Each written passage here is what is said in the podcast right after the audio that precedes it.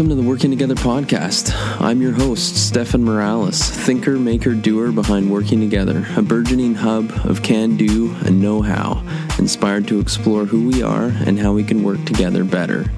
I'm fascinated by all the ingredients that you need to really make something happen, to really engage a system and the groups of people within it.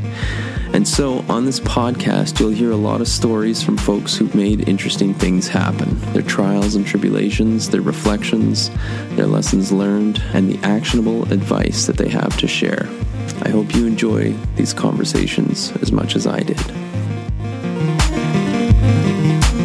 The social media echo chamber has made you lots of friends and it's turned you on to all sorts of amazing new things bands, articles, books, videos, and so on.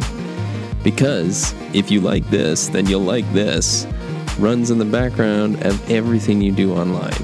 A secret recommendation infrastructure that has created a funny unintended consequence. After years bouncing around online in these agreement machines, we've become unpracticed in dealing with people and ideas that fall outside of our well curated worldview.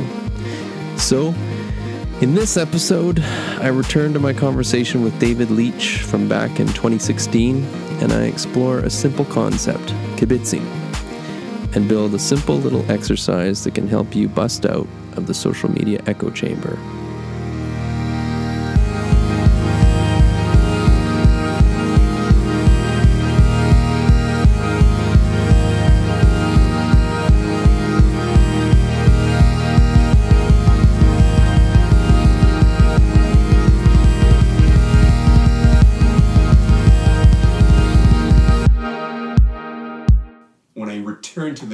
I was immediately struck by, and I realized what had affected me most, having kind of grown up in again sort of the deep suburbs of, of yeah. Ottawa, which was it was like a wonderful childhood to kind of explore and safe and all of that. Uh, but I remember kind of coming back from Kibbutz Shamir, in which you couldn't like walk for 30 seconds with oh, bumping into somebody, having a conversation, hmm. and there was all of these spaces, whether it was a sports hall or which was used for movies or, or sports, or the swimming mm-hmm. pool, or the pub, or the dining room, or the grocery store, all of these places where you were constantly bumping into other people and, and kind of uh, getting yourself knit within the community. Come back home to uh, my parents' house in uh, suburban Ottawa. Uh, I'm I'm home, uh, getting ready to head back to school. Uh, during the day, it's like a neutron bomb's gone off. There's nobody there. Mm-hmm. Kids are in school or off at camps. Everybody's kind of driven into the, the city. Uh, there's no shops or anything. Uh, and I remember kind of walking through, seeing nobody as I kind of walked around the neighborhood and crossing somebody's kind of corner of lawn and hearing this shout from behind, behind a screen door, like, get off the grass! That was my one kind of mm. moment of kind of human connection. I realized, oh, something's wrong here. Oh, a lot of it has to do with this built environment, mm. how this these kind of neighborhoods had been set up almost to, to, to so your house really kind of faces backward into your yard. Mm-hmm. Everything's designed for for cars and for the cars to get around and, and not for pedestrians. And it was the exact opposite. I realized of what I had experienced on the kibbutz, mm-hmm. and that I was all nostalgic for, and, and for years was kind of nostalgic for, even though I didn't uh, realize it. That very much that human scale. Um, community where everything was kind of built to accommodate uh, people walking to different places where they could be together. Hmm. Uh, and they were very conscious of that, that the, the dining hall, that the hub could not be more than 10 minutes walk from anybody's house mm-hmm. because that might mean they wouldn't come to, yeah. to meetings. But also that, uh, mm-hmm. it, and they were very influenced um, uh, by the whole garden city movement, right. the kind of notion mm-hmm. of of integrating green space uh, and and communal facilities, but also workspaces as well. So where there was a, a hemisphere or a half of the kibbutz where you have all the work places, so you could kind of walk to work and then walk mm. back to lunch and then walk over to uh, have a swim and and bump into so and so and have a drink. Uh, and it, uh, it really influenced how I kind of came back to North America and sort of saw the world through those eyes and thought, well, why not? Why not here? Mm-hmm. And, you, and, you, see it in these ideas around new urbanism mm-hmm. and mm-hmm.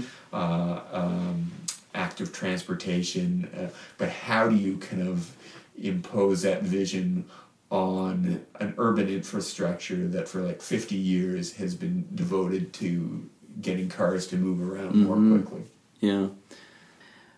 Uh, a lot of this a lot of this stuff that you realized about space um, you know how how we inhabit it as a community. I mean i think i think for tons of people living in north america and in any kind of urban setting that's been developed um, you know after after the second world war basically around the automobile like so many people have this deep sense of you know longing for a like I guess what you would call a human scale experience of neighborhood of community of of household and all this um, so what kind of what kind of lessons do you feel there are if any from you know from what you studied and saw in the kibbutz and and and what we can do in our urban communities and in our suburban communities today that seem so um, cut off from one another in, in many respects and distanced from one another.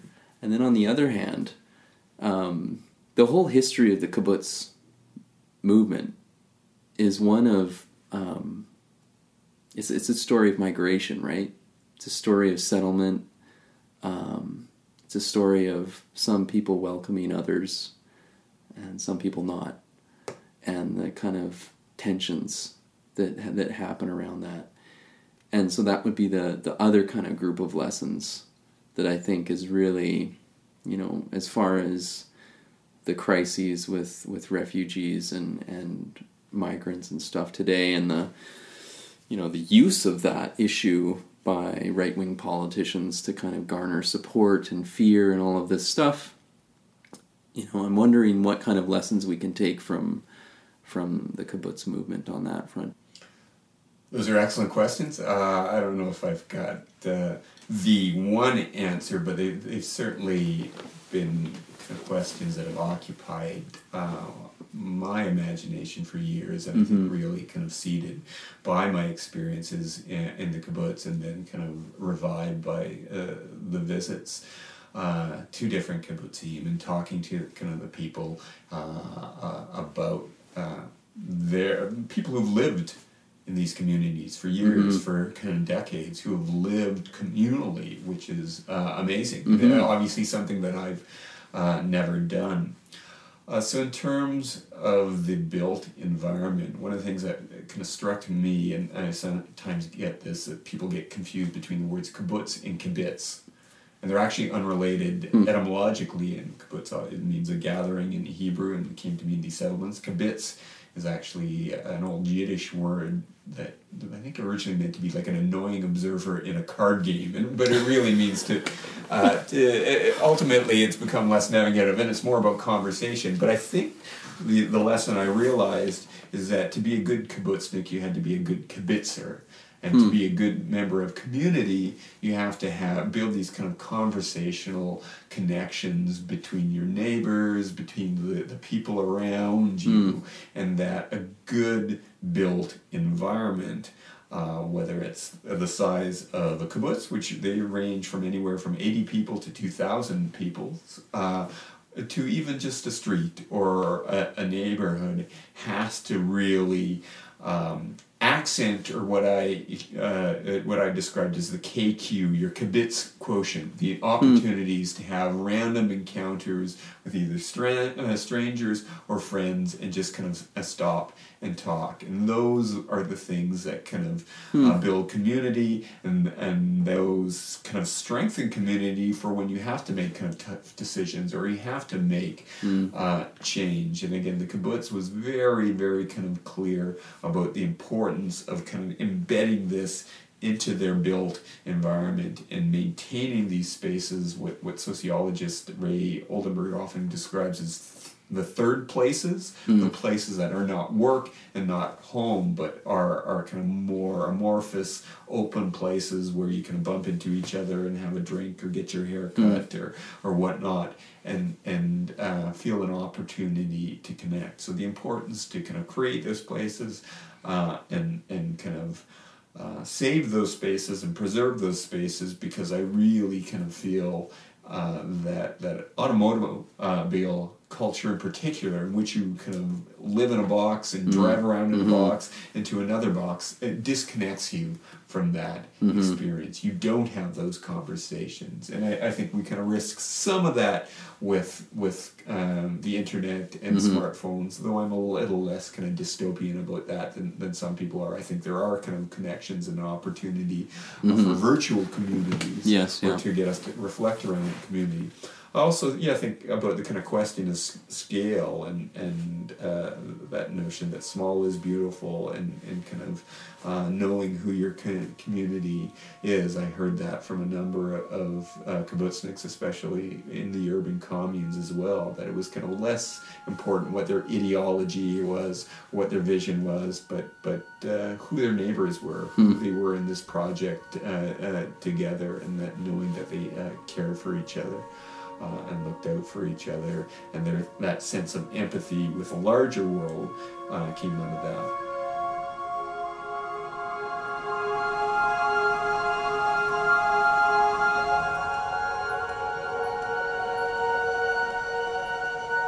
That was that was a great little clip there. Um, as I said in the start, that's from my my very first interview for the Working Together podcast uh, that I did with David Leach um, who uh, lives in my community here, Victoria, BC, um, and teaches English up at the University of Victoria. Teaches English and writing, sorry, the University of Victoria. Um, and so, as I said in the beginning, I'm gonna do a little little talk about this. So, some of my thoughts on on what we went over there, and then after that, I'm going to go into a little podcast exercise that you can do in uh, in your life and uh, and and try out and see how it works. So, you know, I just to go back over some of the main things that really struck me there with with what David was saying.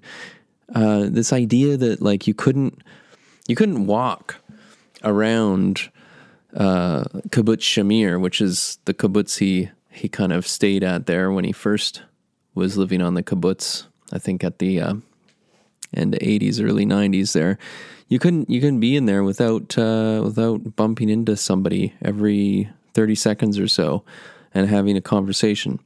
And there was lots of different places where you were able to kind of gather and have these uh, just informal conversations with one another. And you know his comparison with his experience back in Canada, which for a lot of uh, folks who live in North America is is quite common, right? Um, this suburban experience of of these empty suburbs, or if you are in an urban center, of just this constant stream of traffic and and vehicles. Um, you know, little space really for pedestrians, for people to walk around uh, that isn't uh, streamlined and channeled towards you know getting from point A to point B. Um, so I really I really liked how he compared the two there. I thought that was that was great, um, and why it stuck in my mind is something that I I wanted to return to for the podcast. Um, and you know he his realization that what he was nostalgic for this this kind of human scale community where everything was built to accommodate people walking around from different place to different place and so on. Um, that really struck me as well, not only because it's just such a fascinating idea to think about and you know what that experience would be like because I've never experienced that.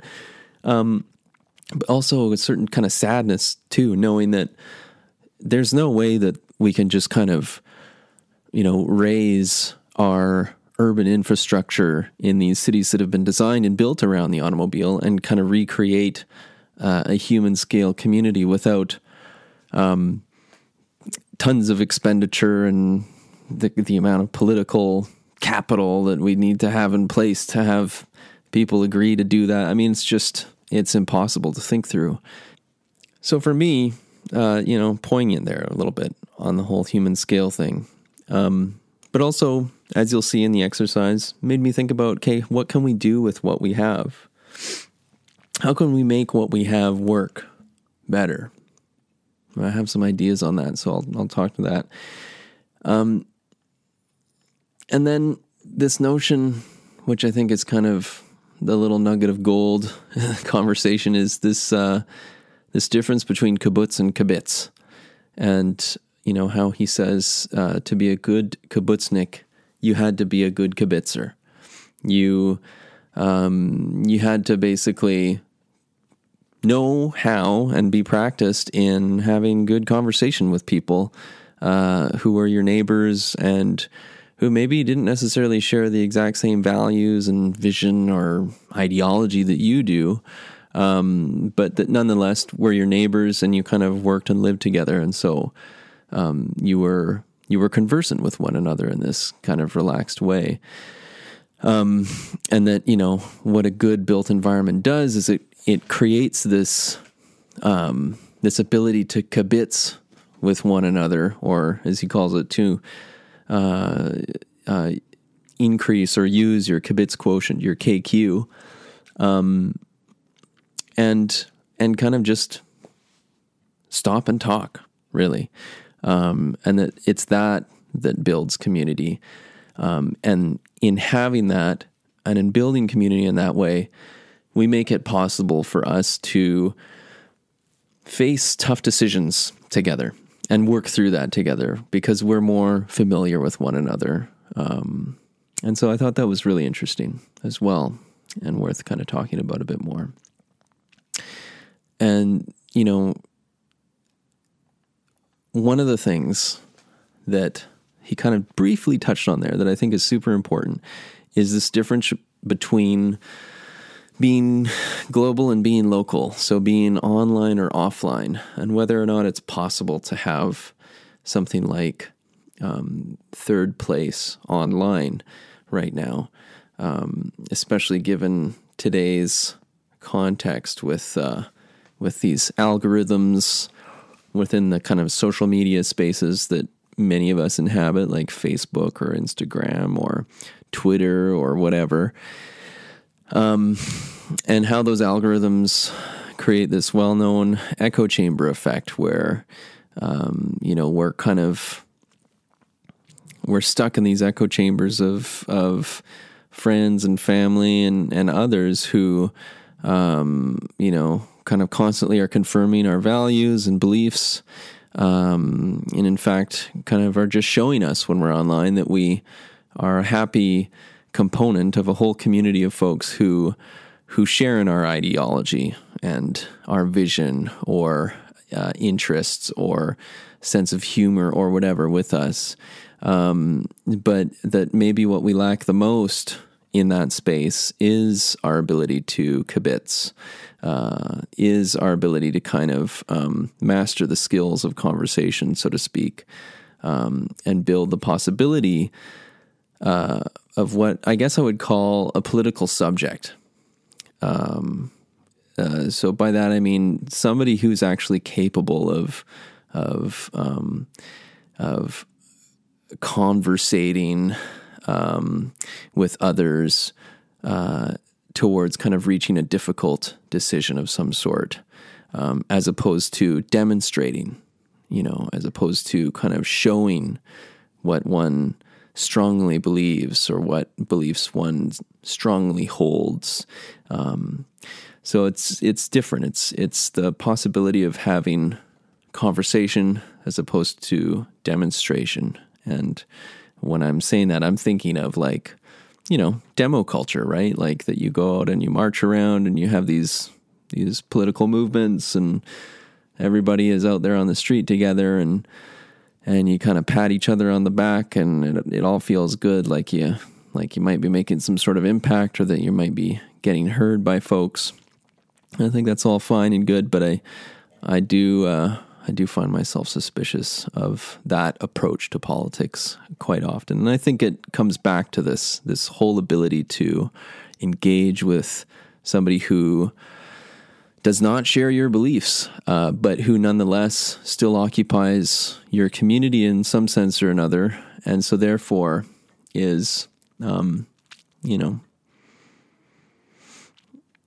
uh, is going to be deciding on something that you too will be deciding on. Um, and that, there's a whole lot more to this conversation that I can barely even scratch the surface on. So I won't bother to here, but just just to give you a sense there. So one thing that I'm thinking of when I'm when I'm talking through this right now is this really fantastic little piece that Derek Sivers wrote uh, a while back, comparing local and global. Which um, in the piece, uh, he basically talks about how you know you have to make a choice between whether or not you're going to focus your efforts at the local level or the global level because you can't really do both. It's it's too difficult. You don't have the time and the energy to to contribute to both. And um, when i read that piece it really it really made sense for me in a lot of ways especially where i'm at right now in my life as somebody who you know, used to do a lot of local um, engagement, local politics, things like this, um, local organizing and nonprofits and community gardens and whatever. Somebody who kind of used to spend a lot of time volunteering to do a lot of that and also sometimes getting paid to do it too. Um, who now finds himself kind of more confined to the internet because that just happens to be the space that's available to me given um, you know how busy my life is during the day. Um, I don't have time to kind of volunteer and to be out in my local community as much as I used to be. So when I read Derek's article, it made me really think like, okay, this is I'm making a choice here by doing working together, by putting myself out there online, uh, and kind of engaging with folks around the world through uh, through the internet. I'm I'm making myself more able to be uh, uh, kind of um, contributing in some way to ideas that I think are important and, um, you know, amplifying people who I think are interesting and who've done interesting things and have good stories to share. Um, bringing people together who share similar uh, commitments, political or otherwise, uh, towards a better world and kind of training ourselves up and how to be more effective in delivering on that. So there's lots of there's lots of things about being engaged online that I find um, really rewarding. And so when I read Derek's article, I kind of made the choice in my mind okay, I'm going to start focusing a lot more on the global. But I think that as as great as that article was for me to kind of have that realization, I was also really critical of this notion that you could just kind of, um, you know, hive yourself off with your computer and totally uh, disconnect from your neighborhood and from the people around you. And so I'm going to kind of I'm going to add a bit of a rejoinder to that piece right here that Derek wrote uh, by pointing to the whole conversation that just followed with with uh, with David Leach and this notion of third place um, and and kind of first walk you through what I think uh, what I think one's ethical comportment can be uh, in relationship to the local, um, and how I think maybe maybe Derek was kind of getting it a little wrong there when he was talking about how um, how much time it takes to be engaged locally, uh, and then two talk about uh, some tactics and strategies that you can try in your life uh, through working together's first ever podcast exercise. I don't know if I'm going to call it that, but I might come up with a fancier name. And if you, the listener, have a fancier name, then please, by all means, let me know because I always appreciate uh, your good ideas. So that's what I'm going to talk about now.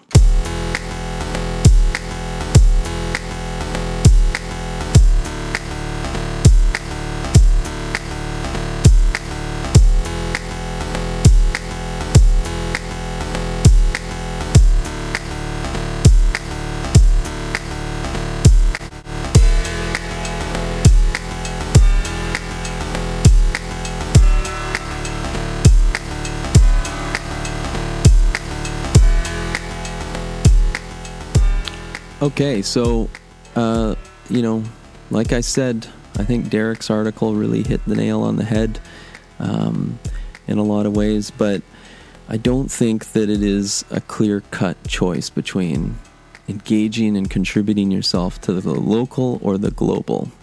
Uh, and there's a whole bunch of reasons why I think that's the case, but uh, nonetheless, I think I'm going to kind of just take this simple angle to it, which is this engaging at the local level, it doesn't have to be so utilitarian. And um, kibitzing is, is evidence of this, right? Um, and it, it, it, also kibitzing turns out to be the thing we happen to lack the most. We we don't have the ability to just kind of engage people, strangers, neighbors, whatever, in conversation. Um, and I think I think the reason why is because we think of we think of our local relationships in um, this kind of all or nothing fashion, right? Uh, or in this fashion that like I don't know how to put it. I guess we we want some sort of guarantee that that that local encounter is going to continue onwards um, in some way or another. Uh, you know, and I guess what I mean by that is that you know if we bump into somebody new or we meet somebody new, we're kind of always thinking like, is this going to be somebody who's going to become a friend? Am I getting am I getting maybe a good friend out of this deal? Uh, or maybe if we're single, we're thinking, you know, is is is this boyfriend or girlfriend or partner material for me? um, or or maybe if we're doing business type stuff, we're thinking, is this like, you know, a, um, you know, a prospect or some sort of associate or business connection that I have now uh, that maybe I should kind of foster and feed. Like, we have this idea that if we're going to be engaging people locally, uh, that there should be some sort of guarantee attached to it, that we need to be guaranteed that this relationship is going to continue, um, or that it's important that it continues in some fashion or another. And so we we take an all or nothing approach to it, where we seek those people out, whether through digital technologies, uh, these dating apps, or things like Meetup or whatnot, um, and we again kind of follow this algorithmic. Um, drive towards matching, towards finding people who share our common interests and ideas and activities and whatever, right? Um, but that's that's not what kibitzing is all about. That's not what kind of engaging with your neighbors is all about. This whole notion of love thy neighbor. The reason why that's that's a thing is because it's really hard. It's really hard to love your neighbor. Your neighbor's totally different from you in, in many respects. Uh, if you live in any community, your your neighbor is going to be somebody who you likely probably share very little interests with, but it's exactly that type of person that we need to kind of bump into more often. And we need to think of when we think of this choice between engaging more in the local or the global, we need to think of that person as the person that we need to actively bump into, even if our our whole effort is focused outwards globally through the internet or whatever. We need to open ourselves up to the possibility of random encounters in our neighborhood with people just who um, give you no guarantee of a continued relationship um, but nonetheless, in that moment, give you an opportunity to try conversing, to say things that you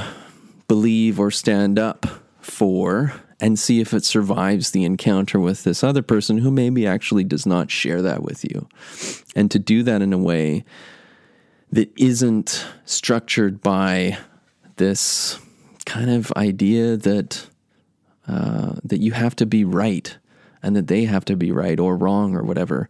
And that, you know, you can both kind of maybe convince each other otherwise, right? Without feeling as if the other person's opinions or ideas or ideology or whatever is harming you. And that you therefore need to be either a victim to what they're saying or feel as if you need to um, reign over them with your beliefs.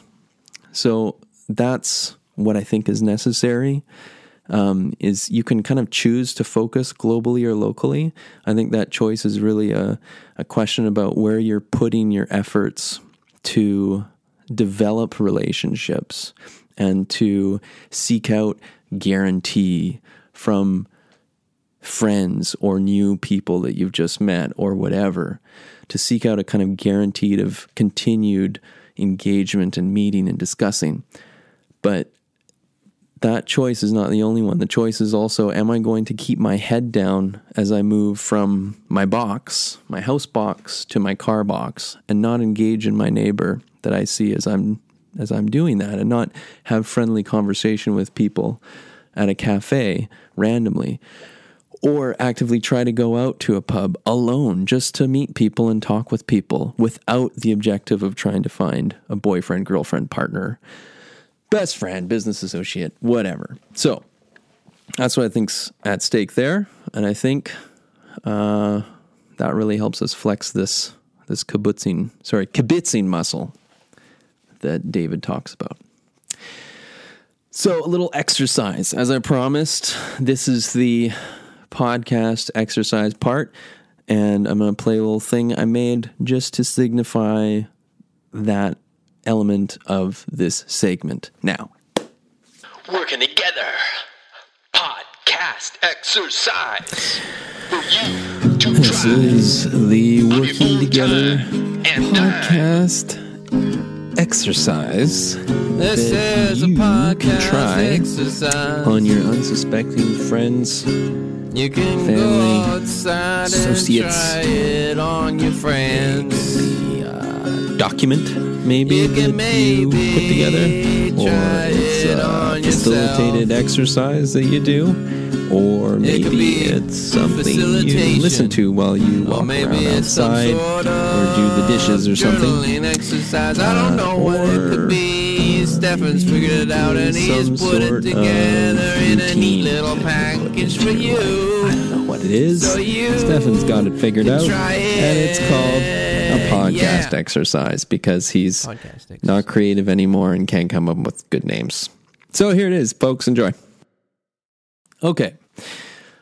So, how do we unbox ourselves? That's what this little exercise is trying to answer. Um, how do we unbox ourselves given that we're, you know, living in an automobile centric world and we spend a lot of our time online, uh, where algorithms uh, uh, combine us with lovely people who, you know, really, really, really get what you're putting down, and that's that's all lovely, that's all fine. But how do we unbox ourselves a bit from that? So. This is a little exercise I've come up with, and I'm just calling it the uh, the third place audit. So, here's what you do with the third place audit, and I guess there's a second component too. There's the third place audit, and then there's the third place build. So, how do we audit our third places and then build third places? So, step one map your neighborhood's third places. So, what you can do here, um, especially if you really want to take it off the digital side of things, is just uh, go get a map, like from a gas station. Or you could print one out from Google, I suppose. But just kind of sticking with this theme of going analog here, go get a map from a gas station. Yes, they still sell those. They still have maps at gas stations, and you can buy them. Anyways, go get a map from a gas station of your town. And um, I don't know, draw like a radius around your house of maybe a kilometer or so, or however long about 10 minutes would take, just to kind of stick with David's example here of being 10 minutes away from the meeting space. So 10 minutes in every direction from your house, draw a circle, and begin to think about all the different spots in that 10 minute neighborhood uh, that you're aware of that are third places, that are like a cafe or a pub or, um, you know, an open air market or even a grocery store or whatever. Um,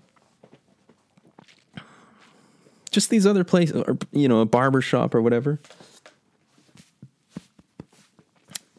Excuse me, little hiccup there. Um, and just map these on your map, uh, and then uh, you know make a commitment to go out and explore some of these places. And you probably already go to some of them, right? But so now your job is to kind of explore them with an eye towards everything we've been talking about now, but also with an eye towards how these spaces and places are designed.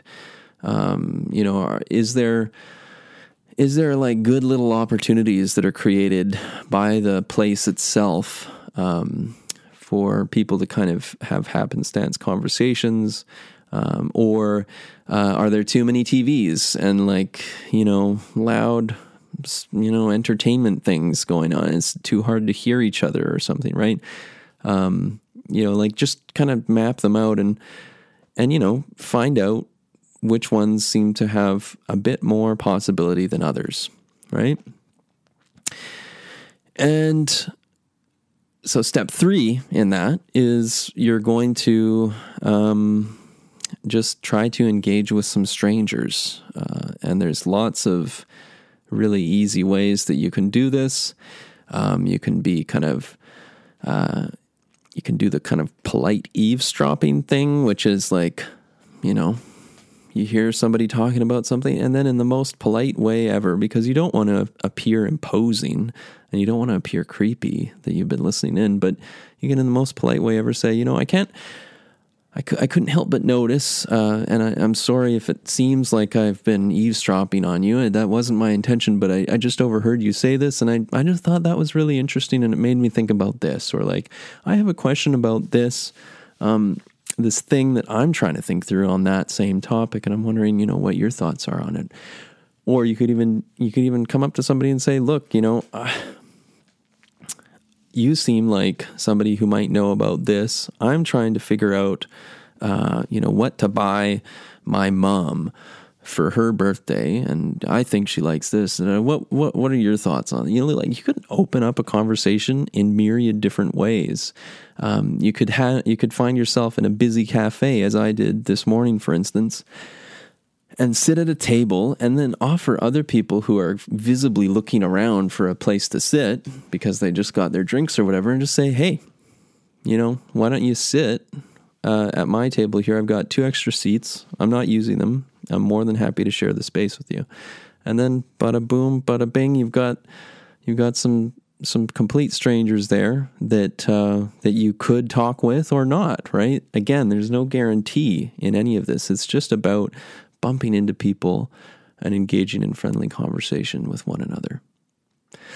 Okay, so that's that's step three. And step four is, you know, go home at the end of the day and kind of reflect on some of some of the places that you were in and some of the conversations you've had. You don't have to journal it or anything. Just think on it, um, and just think. You know what? Where are the gaps here? You know how can I how can I fill the gaps in my radius here? There's you know, there's this cafe over here which is doing pretty good. I think that's a good one. Um, I think I'm going to try to go there more often. Uh, and then there's this pub over here, which I think would be so much better if they just didn't have sports on all the time. And there's so many TVs, but I don't think I can do very much to change that. And just kind of begin thinking about these gaps that are in your third place uh, kind of neighborhood radius there and think about how you might be able to fill those gaps you know and and start with something that's event based and informal, right? Um, and it's also open and available to others to come into if they are curious enough to join the conversation, right?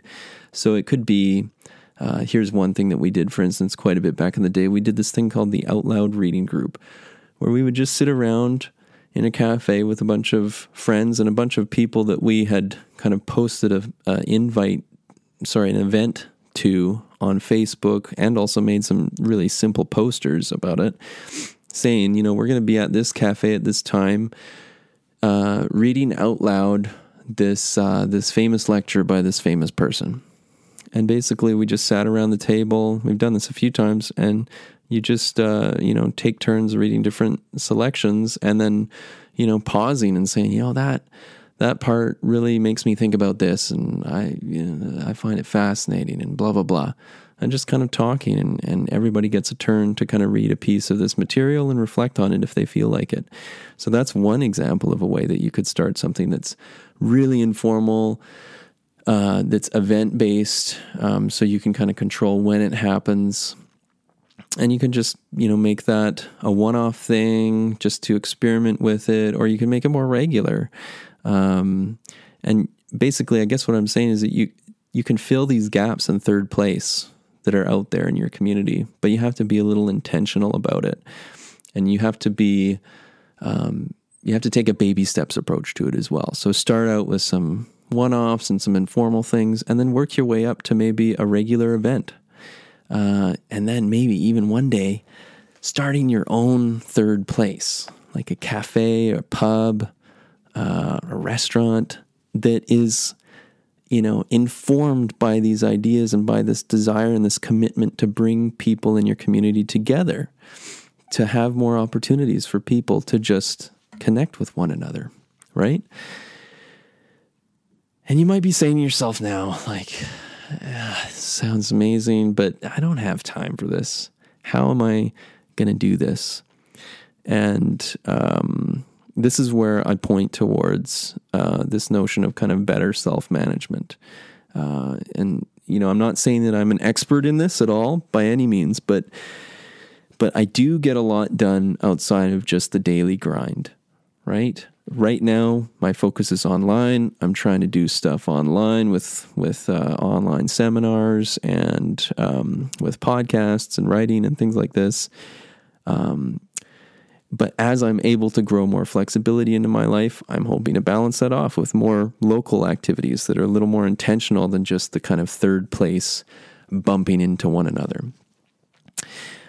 So, self management for me, like getting better at deliberate practice in regard to the to do list, the daily to do list around things, and working towards developing um, a working mastery, I guess, of some of these simple productivity habits and routines and all that.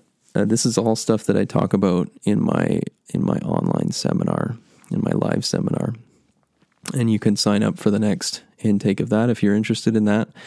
Um, but the other thing to say on that, you, know, if you don't have time, the whole the whole uh, the whole objective of this simple exercise is to look at your ability to participate in your local community as something that doesn't have to be uh, utilitarian in its approach. It doesn't have to be about meeting up with people who share your interests and getting a good friend out of the deal or a boyfriend or girlfriend or whatever. It doesn't have to be about trying to find consistent relationships. It can be just about bumping into people, strangers, and and opening yourself up to a conversation with them. Um, that's that's all it is, and I think we all have we all have time for that uh, between our car box and our house box. So that's what I'm going to leave you people with uh, on the internet, and uh, look forward to more episodes like this, and uh, also just the usual uh, interview format episodes and other things that I that I come up with and want to experiment with and try. And uh, yes, and I look forward to talking with you guys again next time.